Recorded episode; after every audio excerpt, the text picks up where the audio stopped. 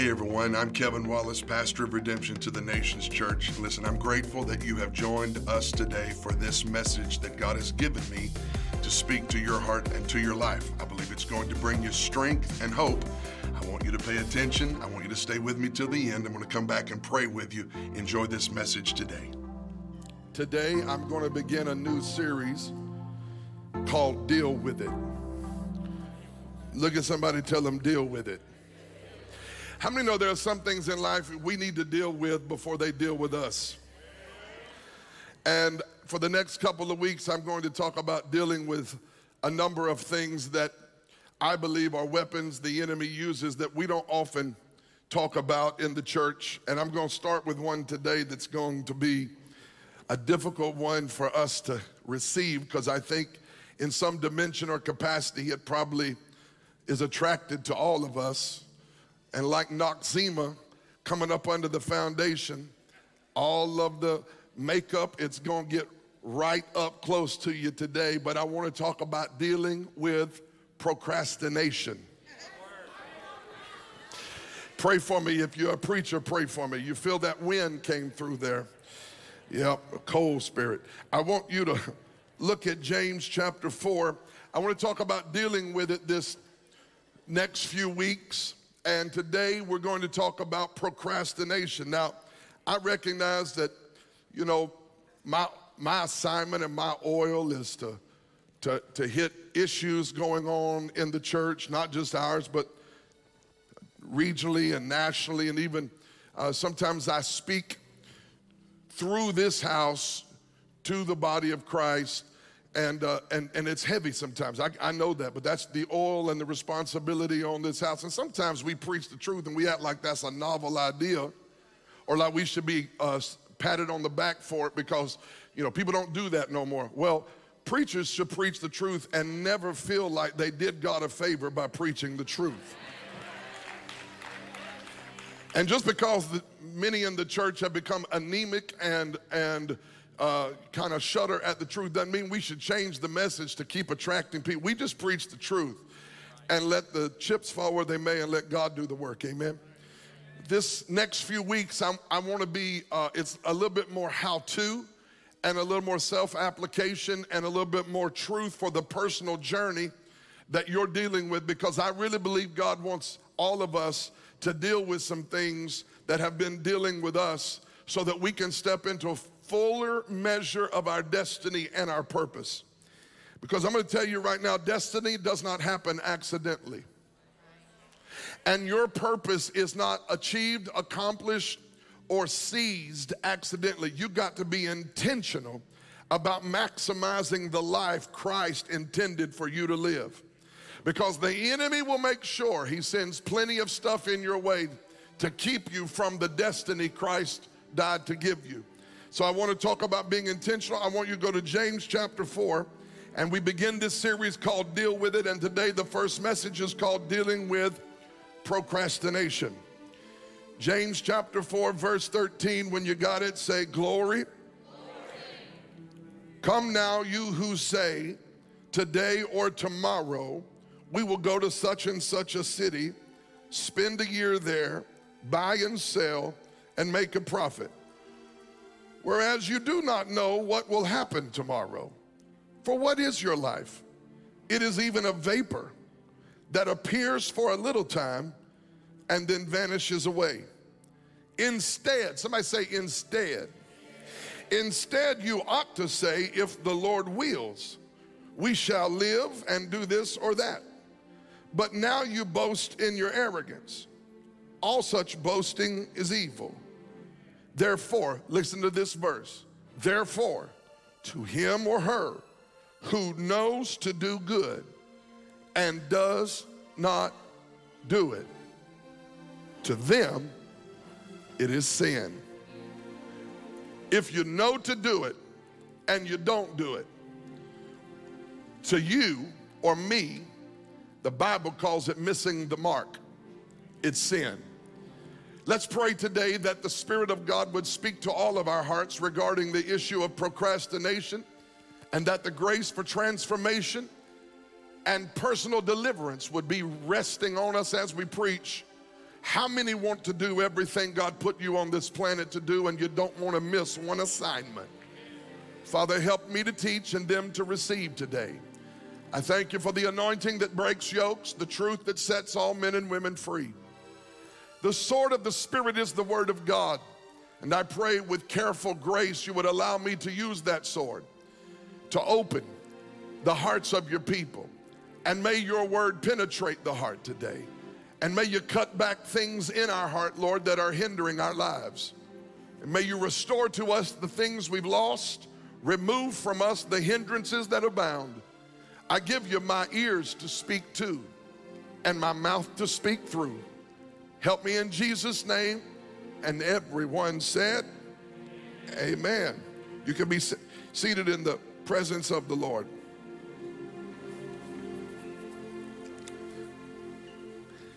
I've often told you from this pulpit that the most precious commodity we possess is time. Time is something all of us have a limited amount of. Whether you live to be sixty, seventy, eighty, or one hundred twenty, the book of James is clear that life is just a passing vapor.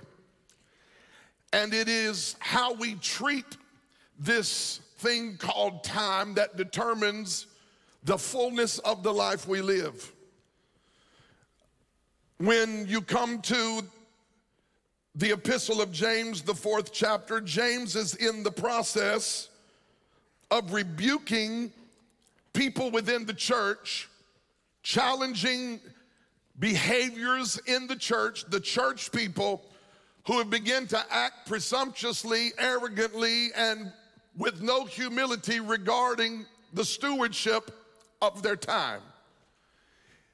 They frivolously say that tomorrow we'll go here, and the next day we'll go here, and we will do whatever we want, however we want, whenever we want, because they were living as if time was endless for them. But James pulls them back into a reality check, and he tells them that you're acting arrogantly when you speak presumptuously of how you will handle tomorrow.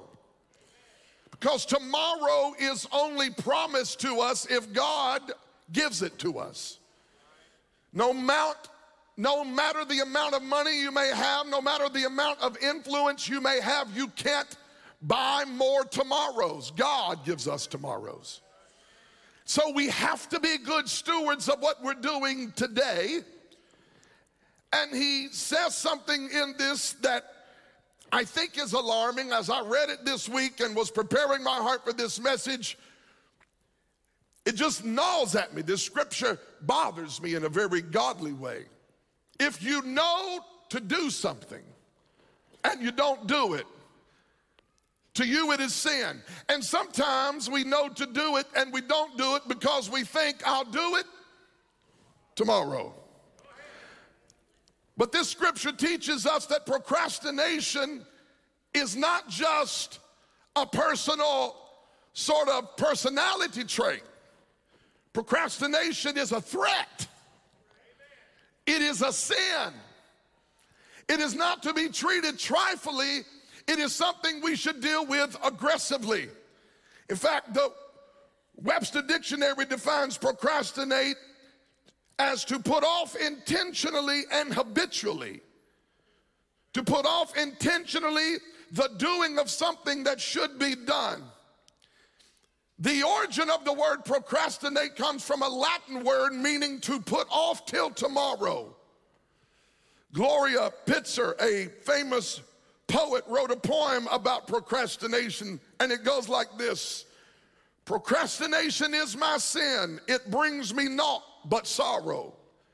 I know I should stop it. In fact, I will tomorrow. Procrastination is one of Satan's most utilized and successful weapons. As I was preparing my heart for this message, I did a little bit of studying on the science of procrastination. I found it fascinating that actually there are massive amounts of people in our generation who are diagnosed daily with stress disorders And when traced back to the root of their stress, many are dealing with a self-punishing stress that is the result of their own procrastination. The guilt and stress related to procrastination is real. In fact, there's an entire body of research dedicated to the self-blaming thoughts many of us tend to have in the wake of our own procrastination. It's called procrastinatory cognition.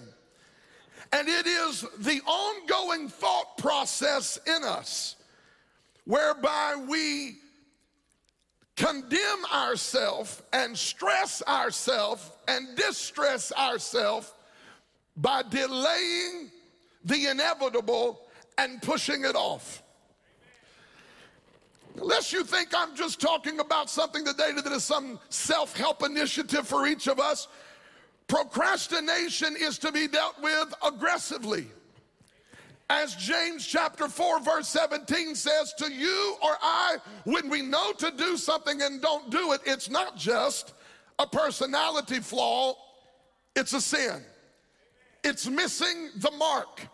Hamartia, missing the mark. You were not created to be a delayer. You were created to be a doer. That flows out of being a child of God. I do not do to get to be a child of God. I do because I work from a revelation that I belong to him, and as Abba, he belongs to me. And because I am created in his image, whenever he started something, he finished it and then he rested. Sometimes we can't find rest because of the projects we began but never saw ourselves to complete. And God wants us to tackle the thing that rises up in all of us that hinders us from finishing. Touch somebody and tell them, finish it. If you start it, if God quickened you to start it, if he led you to start it, if he encouraged you to start it, he would never call you to begin something he doesn't supply the grace for you to complete. Now, sometimes we start things in the flesh and then want God to bail us out. But the reality of it is, if it's birthed in the spirit, there is an oil for completion on that thing, and you need to pick up where you left off, some things you stopped. And I know that we stop sometimes because it's not always easy. I know we stop doing things sometimes because it's not always simple or enjoyable. That's why some people in here have been married twelve times. I woke you up with that one. That's why some people in here have been married twelve times, because they thought that the first wife was the problem and the second husband was the problem and the fourth. Y'all not going to help me, but I'm going to preach today. And sometimes you've just quit on something that deserved some attention that you've been giving to other places, and God wants us to finish some things that he began in our life. James said to him who knows to do it. Now that's an important point. I think it's important to relieve some of the anxiety in the room. When we when we start talking about procrastination, we have this level of anxiety rise up. Like, what is he talking about this for? I want him to preach on the blood. I preached on the blood last week. I'm going to preach on the blood next week. Today I'm going to preach on procrastination. Because salvation doesn't exempt you from, or I, from growing up. Sometimes we say, oh, the blood, the power of the Holy Ghost. Yeah, the power of the Holy Ghost is for more than a feeling. The power of the Holy Ghost is for more than a goosebump on your neck and falling out in the floor. The power of the Holy Ghost is to get you to finish some stuff. Where's my help in this room? I need at least three people to designate themselves as the pastor's helper while he preaches this message today. It's important to relieve some of the unnecessary anxiety in the room when we have this conversation. James does not say to those who don't know what to do, do it. He says to those who know what to do, do it without a delay. This is an important point because sometimes we don't know what to do. And when we don't know what to do, we should not invest our time in creating something to do. We should invest our time in discovering the will of God and then do it. Ephesians five, can we put that scripture up on the screen? Ephesians five, fifteen through seventeen says, "Look carefully then how you walk, not as unwise, but wise, making the best use of time because the, making the what? The best use of time because the days are evil. Therefore do not be foolish, but understand what the will of God is." If you're going to be a good steward of time, the first thing you got to do is know the will of God. Because people spend way too much time wasting time doing things that are not the will of God for their lives, and then they want to invoke the blessing of God on something God did not will. So if I'm not going to want to waste time and I want to know what the will of God is, how do I know the will of God? For that, you go to Romans chapter twelve. "Brothers and sisters, I beseech you, by the mercies of God, that you present your body as a living sacrifice, holy and acceptable unto God, which is your reasonable service." Listen, "and be not conformed to this world, but be transformed by the renewing of your mind." For what purpose? "That you might prove what is the good, acceptable, and perfect will of..." That's a whole sermon right there. You can't know the will of God until you've given your life as a sacrifice on an altar by the mercy of God and said, "I'm not here for my own life. I'm here to live the life Jesus died to give me." You can't find the will of God while you're busy trying to find your own will. I said something. You cannot possibly come to a knowledge of the will of God if you are busy chasing your own will. Some of us are going to find deliverance today, not because God brings brings you a, an anointing that shatters a yoke of heaviness. You don't have heaviness. You have some rebellion and stubbornness. You keep trying to call the shots, and you want God to bless your decisions, and God wants you to lay all that mess on the altar and pick up the heart of a servant and live for his glory.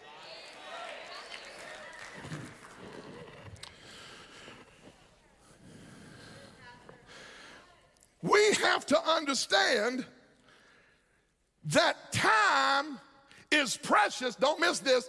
Paul said the days are evil. Now, I know some of us want to fancy ourselves and believe that we are living in days unprecedented evil. Paul lived in some evil days himself. He said so. In Ephesians five, he did not say the days are rosy and peanut butter and jelly. He said the days are evil. In Paul's day, it was evil, and he knew this. We have a limited ma- measure of time to make a difference. The days are evil, which means if righteous people are wasting their time, days are getting more evil. You are the one that has a strategy to change a generation. We possess the ability to make a difference in our day, and if we are wasting our time, where will the evil... It will only expand. There are some people in here that have been anointed to shut down some indus- industries of darkness. You've been anointed to confront some giants in our day. If you are out picking roses and wasting your time, messing your life away and not using it for the glory of God, then what will evil do? It will only expand. It will only increase. When the righteous waste their time, when the righteous waste their time, evil abounds. This is interesting. How many people in this room don't lie? You, you might go to hell if you lie. But how many people in this room, some of y'all smile, my God, between the age, ages of eighteen to thirty-four, lift your hand if you're eighteen to thirty-four. Listen to this regarding procrastination. According to Psychology Today, there is among people ages eighteen to thirty-four a syndrome called the failure to launch syndrome.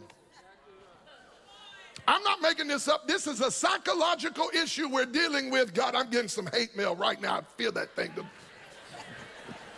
Shake it off real quick. Hold on.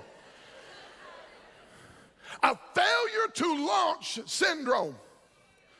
Of a study conducted, forty-five percent of eighteen to thirty-four-year-olds still live at home with their parents, refuse to get a career job, and refuse to date seriously for fear of being married. I'm walking around. I'm tired of standing up here feeling like Doctor Phil. I want to tell you this right now. We have, it ain't just eighteen to thirty-four. There's a syndrome in the church that the disciples had in the book of Luke. They were sitting in the shallow end and had been fishing all night and caught nothing.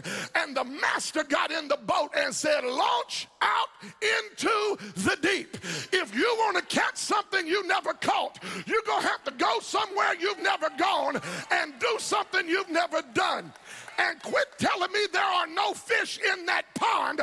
You are just lazy and you don't want to go to, oh God. Touch somebody, tell your neighbor, I refuse to be cursed with a failure to launch. I might fail, I might blow it, I might have a wreck, but I am not staying in the shallow end one more day. I am cutting the anchor. I'm getting rid of this stuff that's held me. Oh God, I felt that. I'm getting ready to launch. I've got a destiny to seize. I've got a future to go get, and I'm not going to sit on the sideline watching the game go by. I'm getting ready to launch.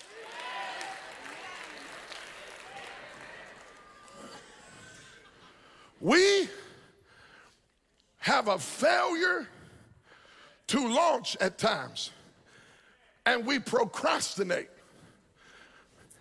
I want to give you some causes for procrastination, and then I'm going to give you a cure, and then we're going to be done. Maybe. Number one, why do we procrastinate? Now, the most obvious is actually the least clinically proven. Most people say that laziness is the greatest reason we procrastinate, and it certainly is a component of procrastination. But clinically, laziness is the least proven reason people procrastinate. But I do want to stand here today and remind you that laziness is not something we just get over when people display it or something, you know, that's just how he is. He needs to change. Now, I, I love everybody in this room, and I'm going to say this in all love, like my fingernails, my hair, my toenails, everything about me is full of love when I say this.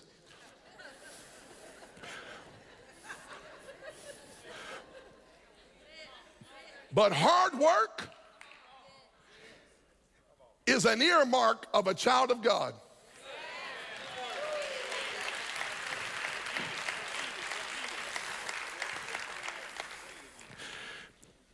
Get a job. Don't look at me like that. I will come down off this place. Get a job. Well, I can't find, I'll take you personally to one hundred forty-seven restaurants I've eaten at recently who can't even serve me in an hour and a half because they can't find enough weight. I will pay you a tremendous tip.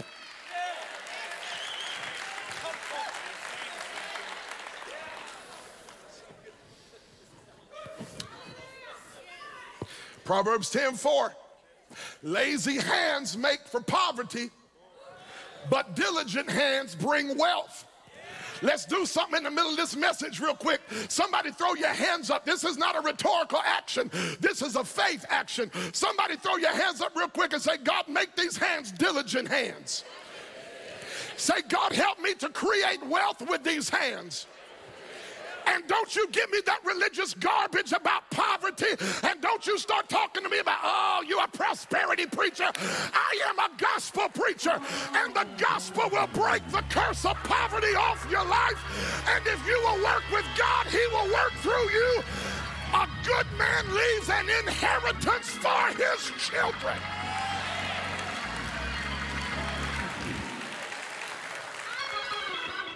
Let me walk around here now. I done got in the mood to get in a fight with the devil.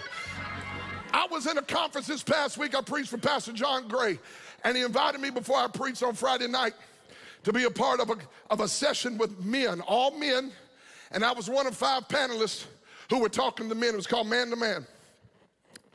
And one of the men on the panel was eighty-two years old. His name was Solomon Nix. He calls himself Saul. He is the single most successful Prudential insurance salesman in the history of Prudential. An African-American man raised in Mississippi.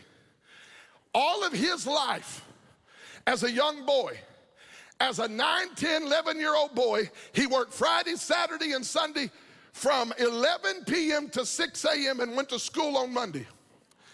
He did it to help his mother as a nine-year-old, ten-year-old, eleven-year-old boy. He did it to help his mother, and he said it was the greatest joy of my life to bring my six dollars to her every Monday and say, Mama, here, I'm gonna help you pay the bills. He told the story, my God, it was so powerful. He told the story about working in this restaurant, and there were two water faucets in the restaurant, the white water fountain and the black water fountain. And he said, I was always threatened and told I can never drink from the white water fountain. He said, but I wanted to drink from it because in my little naive mind, I thought, if I drink from that white water fountain, I'll be smarter, I'll have more opportunity, and I'll feel cleaner. He said, so at four a.m. when nobody else was in the room one morning, I made sure nobody was watching. He said, I snuck over. Am I telling the truth? He said, I snuck over to the white water fountain. He said, I made sure one more time nobody was watching, and I bent over, and I got a drink out of the white water fountain. He said, you know what I found out? The white water tasted just like that water I was drinking out of that black fountain. He said something clicked in me that day, and I determined that I'll never, ever live in fear another day in my life. He went to Chicago, Illinois, walked into the Prudential Insurance Building. They were hiring people. They looked at him and said, you can't work here. He said, I will work for free. He became so indispensable that he was the greatest insurance salesman in the history of Prudential, and today is worth hundreds of millions of dollars. Because he decided these hands will be used for the glory of God. Don't you ever let nobody tell you you can't be successful. If God be for you, who can be against you? Somebody shout yes.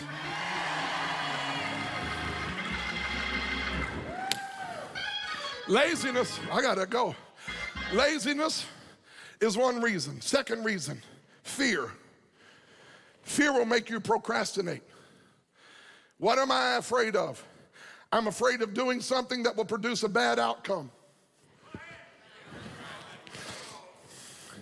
Some people are perfectionists, and procrastination becomes an excuse to protect their protectionism, their perfectionism.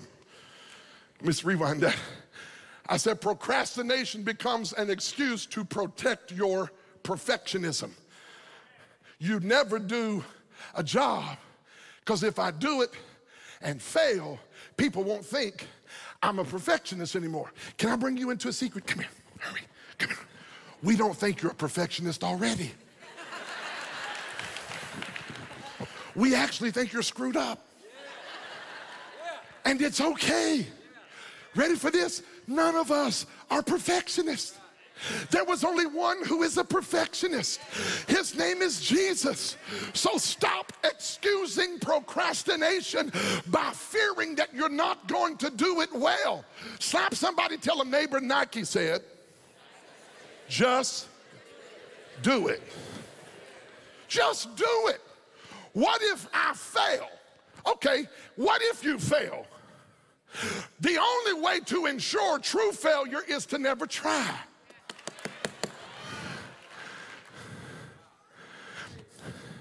One of the things that we have done in America is we have removed the ability to fail forward.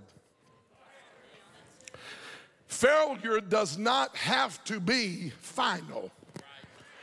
You can actually go forward after failure if you're willing to learn from your faults. And if you fear starting because you are afraid that the outcome may not be what it's supposed to be, then fear, which paralyzes, will keep you in a pattern of procrastination. And when you keep on procrastinating because you're afraid of a, an imperfect outcome, then you get stressed. These are the worst people to hang around. No, I don't mean that like I can't handle them, but they get on my nerves. Stressed out and take it all out on you, and you didn't even do nothing. Y'all looking at me like y'all don't know. I got some friends I'll introduce you to. How many have ever, how many, okay, personally, how many have ever been the type that you're stressed and you project your stress on other people, and the other people don't even want to be around you when you get like that? They didn't even do anything to deserve it. Just hateful.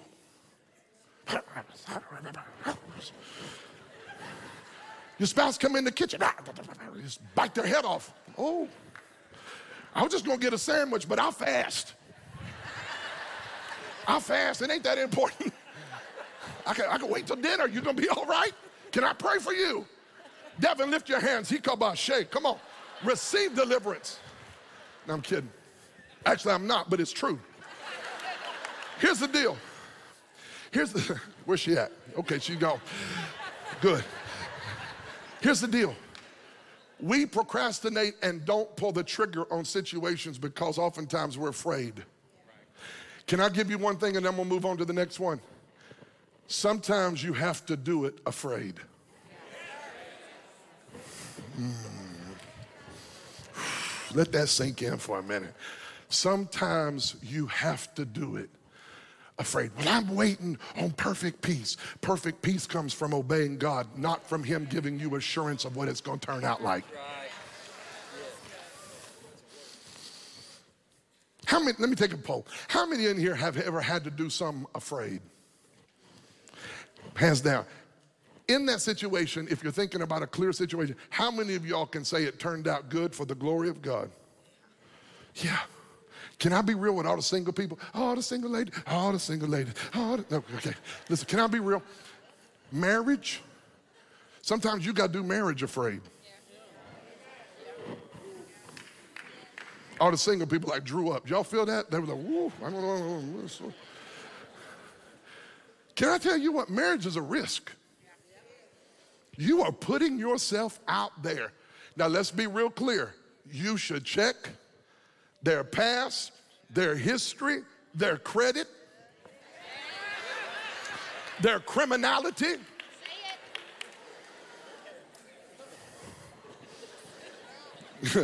Get married two years later. I didn't know you was a felon in nine states. Fool, you should have known that. I mean, you need to do research, and you do need to get more than just their shape and figure. Because while you may be attracted to their thirty-six, twenty-four, thirty-six, they may have some skeletons in their closet that you ain't gonna jive with. Y'all not saying nothing. I went straight ghetto on some of y'all. Y'all can't handle this on Sunday morning. But this is why we got so many marriage counseling centers filled, because nobody did the proper research to make sure they were marrying somebody for the right reason rather than just the lust reason. Because you can be attracted to their body, but unattracted to their spirit. I'm done. Somebody get the car warmed up.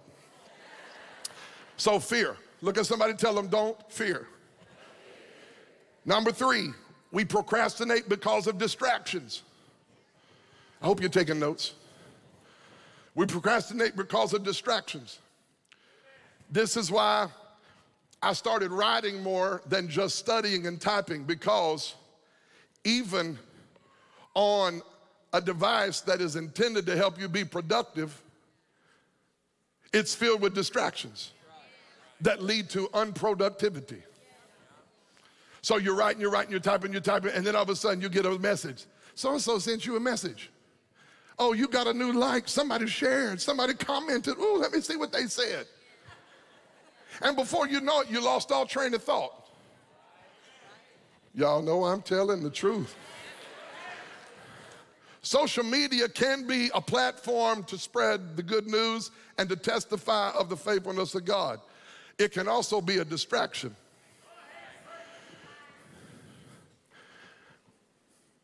I recently was talking to somebody and and they were talking about how they purchased followers for their platform. I said, what do you mean you purchase followers? Like you, you spent money to buy people?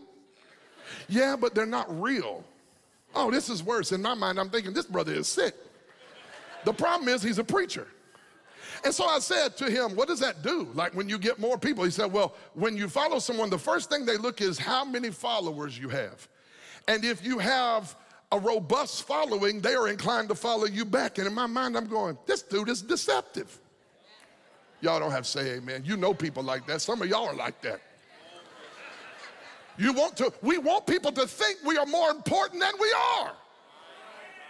Can I tell you right now, the greatest thing you can do in life is love where you are on your way to where you're going and stop trying to compete and create a life that is not real. Distractions. Remember Jesus said, leave everything and follow me. Okay, let me go home and tell my mama and them bye.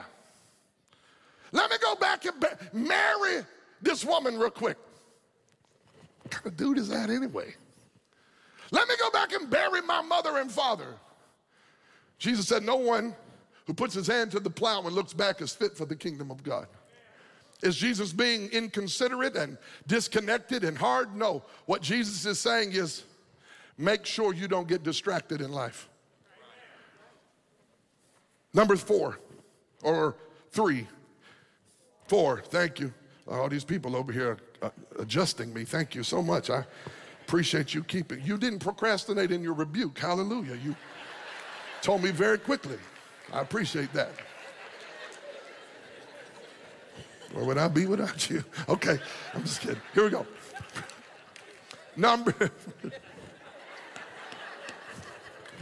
Number four. Fourth reason we procrastinate is presumption. What is that?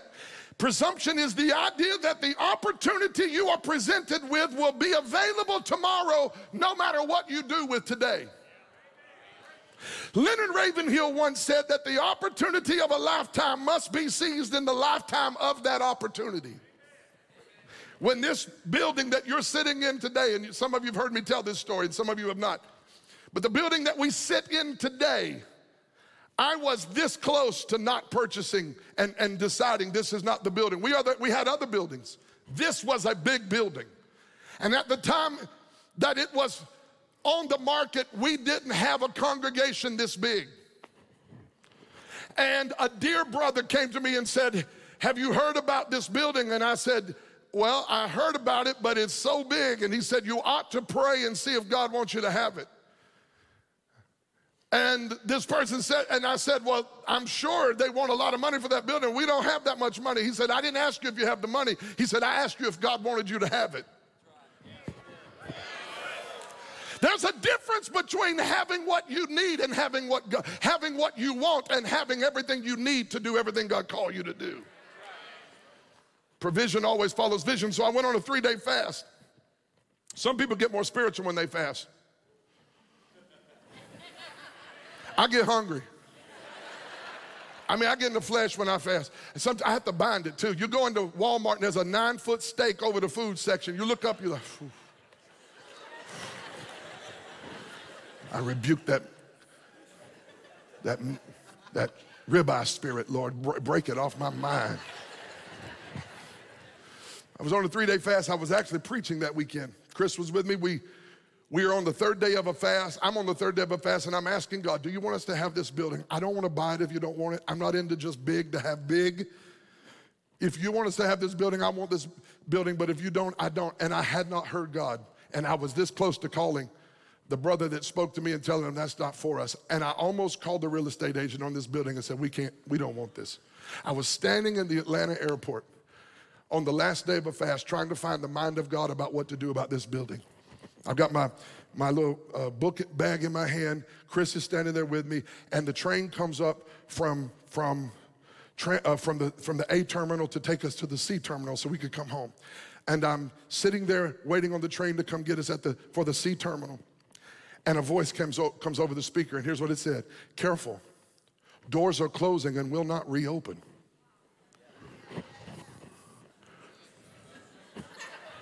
And everybody else was like, mm, you know, they'd be bopping and singing. And I went like this.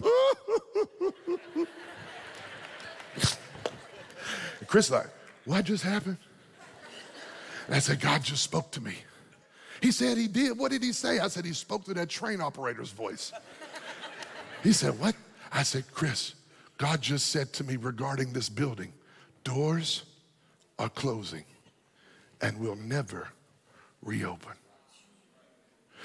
And I could not get home fast enough to meet the real estate agent to show me this building because I knew I had heard God. When I walked into this room, very different than it looks right now. It was mauve and gold. Jesus, thank you for deliverance. It was mauve and gold. And when I walked into this building, tears filled my eyes. I said, God, why are you doing this? This building is too big for me. And the Lord said to me, this building cannot hold what I'm getting ready to do.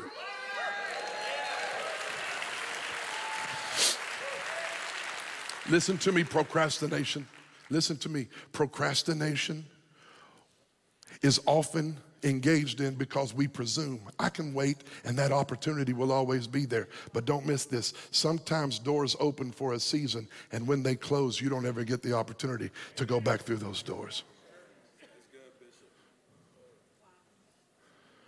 I made up my mind that day, I'd rather deal with failure than regret.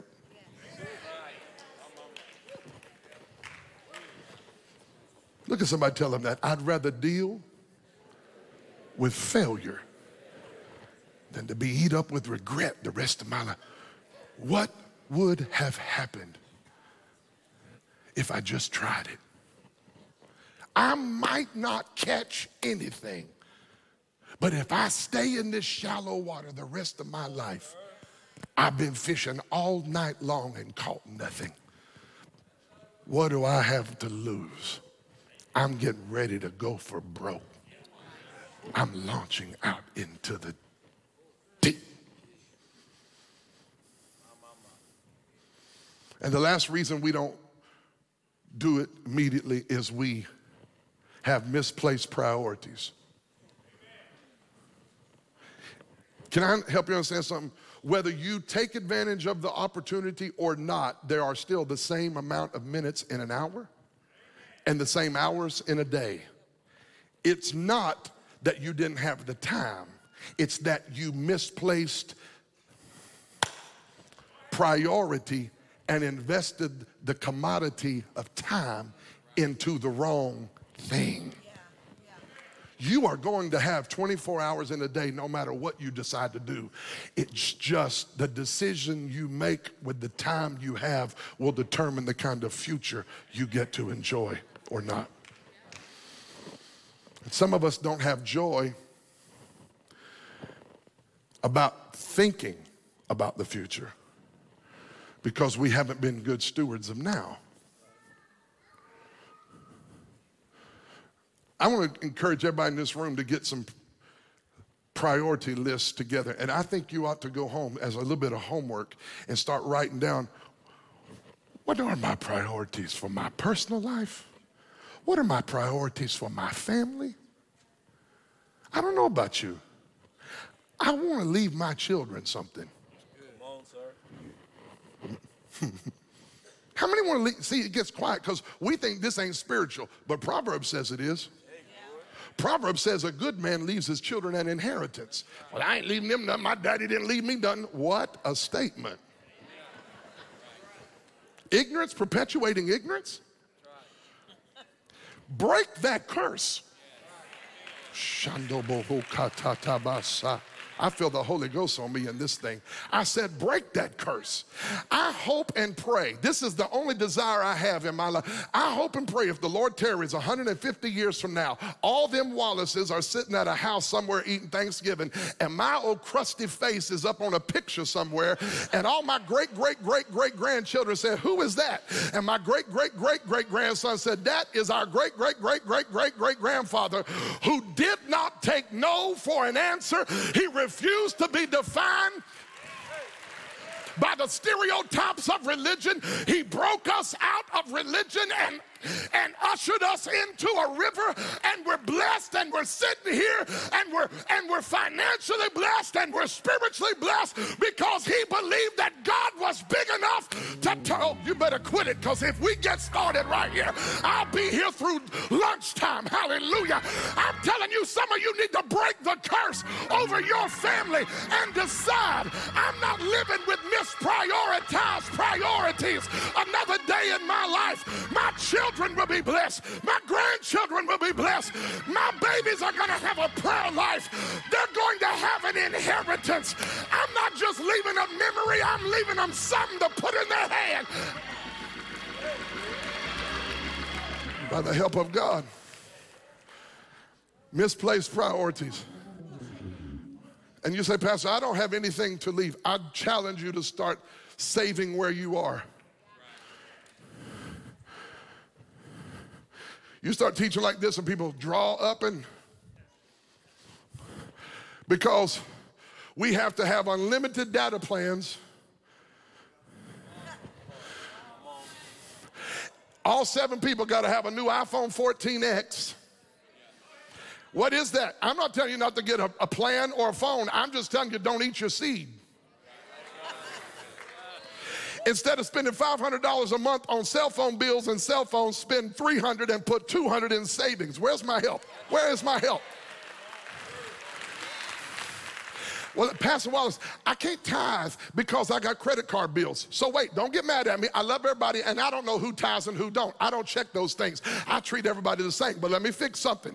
If you have the ability to pay Chase Credit Company nineteen percent, wait, nineteen percent a month in interest, but can't pay Abba ten percent because he supplies your every need, there is a priority. Pro- Where's my help? I got like seven of y'all with me, and the rest of y'all getting offended. I'm telling you why you still feel like the tail and not the head. You will become the head and not the tail when he is your first priority, and you seek first the kingdom of God and his righteousness, and everything else will be added to you. Say yes. So let me give you a cure, and we're going to get out because we're coming back tonight. Let me give you, let me give you the cure for procrastination. Number one, minimize distractions. Get them out of your life. You know, there's a reason why Jesus said, go into your prayer closet and shut the door. Because if you don't shut the door, some stuff's going to follow you in there. Shut the door. Touch somebody, tell them, shut the door. Minimize distractions. If you're going to go read the Bible, don't read the Bible and check Facebook at the same time. I'm not getting no help. I'm not telling you not to check Facebook. I'm telling you, don't, don't mix it all up. Get your priorities in order. If you want to have a good day, start it off with Jesus. Minimize distractions. Number two, ready for this one? Obey immediately. I did not just say obey. I said obey immediately. Why? Because delayed obedience is still disobedience. And sometimes we think, I'll obey when I get around to it. You may never get around to it, and it may catch up with you that you never obeyed immediately. God wants us to understand, I'm getting ready to talk about immediately. God wants us to understand the principle that when he reveals to you his will and you know what you ought to do, you should act act on it immediately because there's something attached to that act of obedience. Number three, trust God with the outcome. There are times I struggle with making the decision because I'm like, what's that going to produce? What's, what's going to be the outcome? And I've had to lay down at night and learn how to say, for God I live, for God I die, may all that I do be unto the glory of God.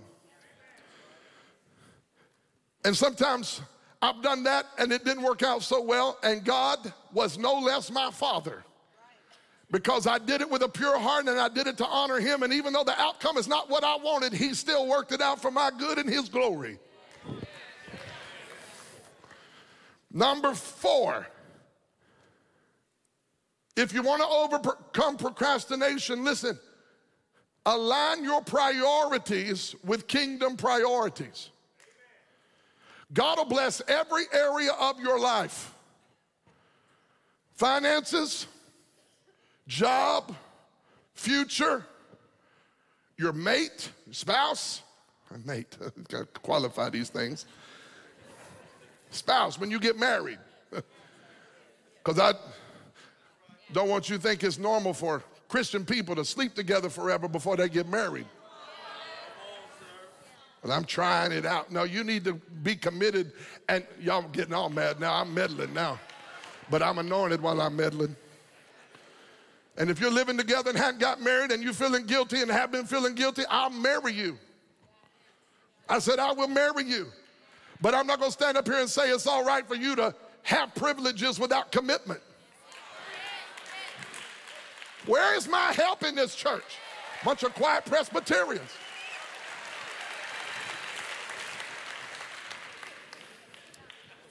I'm done here. In the Gospel of Saint Mark, Jesus is called the Son of Man. Mark is the shortest gospel in the whole Bible. And yet forty-one times in one book, the Greek word euthos, E U T H O S, is used to describe the behavior and the activity of Jesus. forty-one times in all but one chapter of the, of the book of Mark, the word euthos is moved. used, and it m- means this. It's where you see the word. In one translation, it says immediately Jesus, immediately Jesus. One translation, N I V, I believe, says straightway Jesus, straightway, straightway. forty-one times in the Gospel of Mark alone. Why is that word used so much in the Gospel of Saint Mark, who calls Jesus the Son of Man and portrays Jesus to be a servant of the Lord? Why do we see this repetitious use of the word euthos? Immediately Jesus came up out of the water. Immediately Jesus was baptized by John. Immediately Jesus went into the city. Immediately Jesus went upstairs and healed the girl that was dead. Immediately. Why is all this used in the Gospel of Mark? He's trying to show us the life that although Jesus was the Son of God, he was the Son of Man, and as the Son of Man was a servant of the Father. His time was God's time. His life was used for God's purpose. So he didn't delay. He didn't procrastinate. He didn't waste time. Everything was immediately. That doesn't mean it was rushed. It means there was no delay. When he knew the will of God, immediately he went to the River Jordan. Immediately he was baptized by, by John in the river. Immediately he went to Jairus' house. Why? No time to waste. He was the servant of the Lord. We waste time because we forget that we belong to him and it is his will, not ours. Immediately, over and over and over again. Straightway. In fact, the Greek word euthos literally means, stand with me, I'm through. It literally means to move. Don't miss this.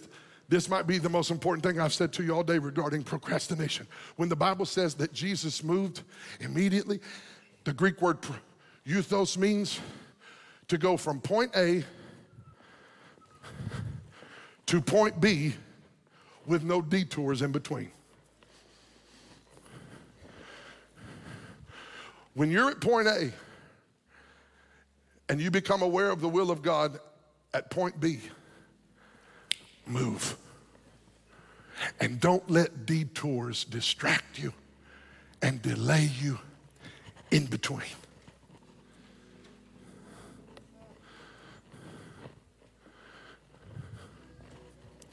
Most of y'all know this, some of you don't. Devin and I got married when I turned twenty. The day I turned twenty years old, I got married. Devin was still nineteen. Everybody thought, well, most people thought we were crazy. And I knew early on she was going to be my wife. I didn't know how to tell her that, so I just told her, and then she ran from me. Misty knows this. She's like, who are you? I'm Kevin, and God told me you're going to be my wife. Oh, by my mind. And she's like, call the police. Somebody get this fool out of my... I remember being in a, in a revival. Her family was on vacation in the same city I was preaching in. I was nineteen. She was nineteen. And she was talking about getting married two years later. And in my heart, I said, Lord, I mean, I can't make her marry me. But that ain't what you told me. So I'm gonna need you to talk to her. So he did, he talked to her. We're driving down the road, she starts crying, God told me we're supposed to get married this year. I'm like, cool, Ramase. My Hyundai Obosha.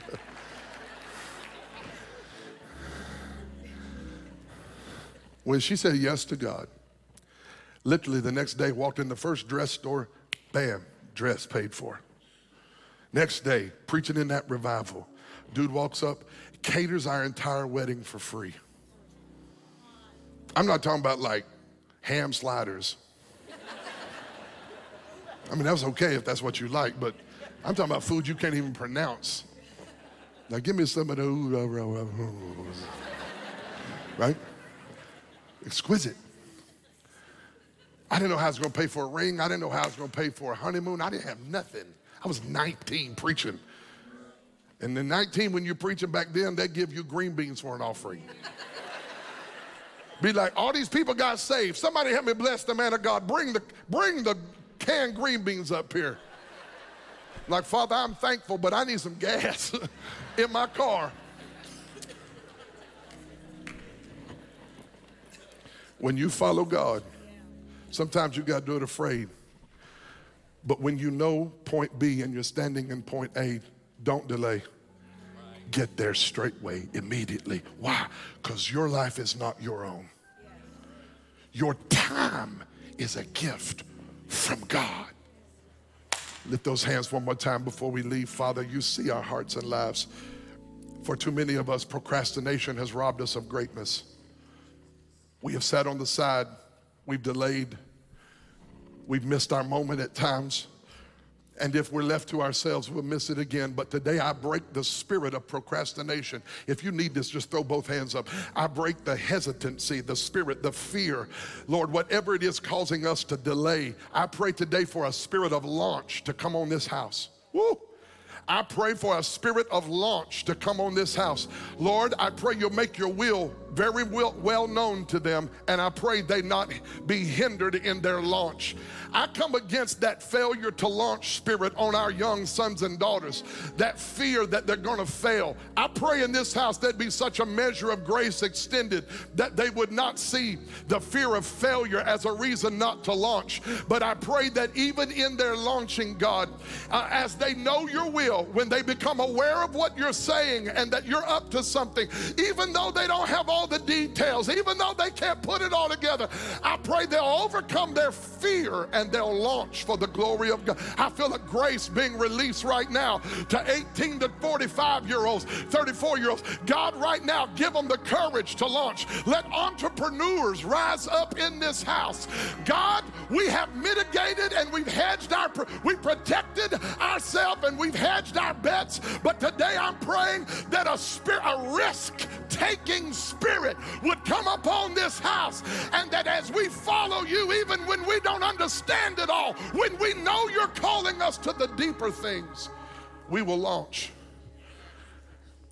I want you right now to come out of agreement with procrastination, and we're going home. I want you right now, if you've ever procrastinated, if while I'm preaching you've been feeling this little bit of anxiety, like, Lord, what am I doing with my life? And, and, and maybe you've you felt guilty over something you procrastinated over right now. I want anybody in that case, and it's me too, I want us to throw our hands up and say, I come out of agreement with procrastination. I come out of agreement with delays. I come out of agreement with de- delayed obedience. Today and from this day forward, I will see myself as a servant of the Lord.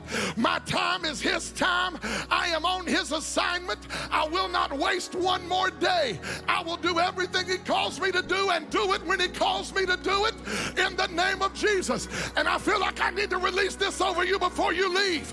The, listen, the failure of the past will not define your time. Tomorrow, if you missed a moment, God's about to give you a grace opportunity to get some stuff back in the name of Jesus. If you've missed something but you want to give God praise, that He's about to give you a second chance. Somebody praise Him for restoration right now.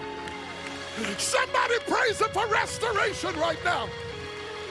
Thank you, Lord. May the word of the Lord be sealed in every heart. If you're in this room and you're not right with God, but you need to get right with God, and you need to give Jesus your heart, and you want to get saved before you leave, the most important decision you can make right now is the one to say yes to Christ. And if you procrastinate that decision, then you may never have that opportunity again. And I feel in my heart from the very beginning of this service like salvation was in this house. Heads are bowed, eyes are closed. If you need Christ to save you, and you want Christ to come into your heart, and you do not want to waste another day, when I say three, throw that hand up and say, Pastor Kevin, pray for me. I want to be saved. I want to give my life to Jesus. One, two, three. Right now, lift that hand if you need to get right with God. Come on, lift that hand. God bless you. God bless you. I see a hand up over there, hands up back there. God bless you. Everybody look at me right now. We're getting ready to release everybody. But if you just lifted your hand, or you should have, it is imperative today that you understand today is the day of salvation. I want you to ask the neighbor on your right and left this question right now. Do you need someone to go to the altar and pray with you? And if they say, if you said yes when I called your that, that request, if you lifted your hand, or you should have, because you need to give your heart to Christ when your neighbor asks you. Come on, young man, he's already coming. If you know you need to give your heart to the Lord, when you, come on, ask your neighbor right now, do you need somebody to go pray with you? If you lifted your hand, or you should have, come on right now. Anybody else before he prays? Come on, one came. Heaven is rejoicing over one. We're going to do the same.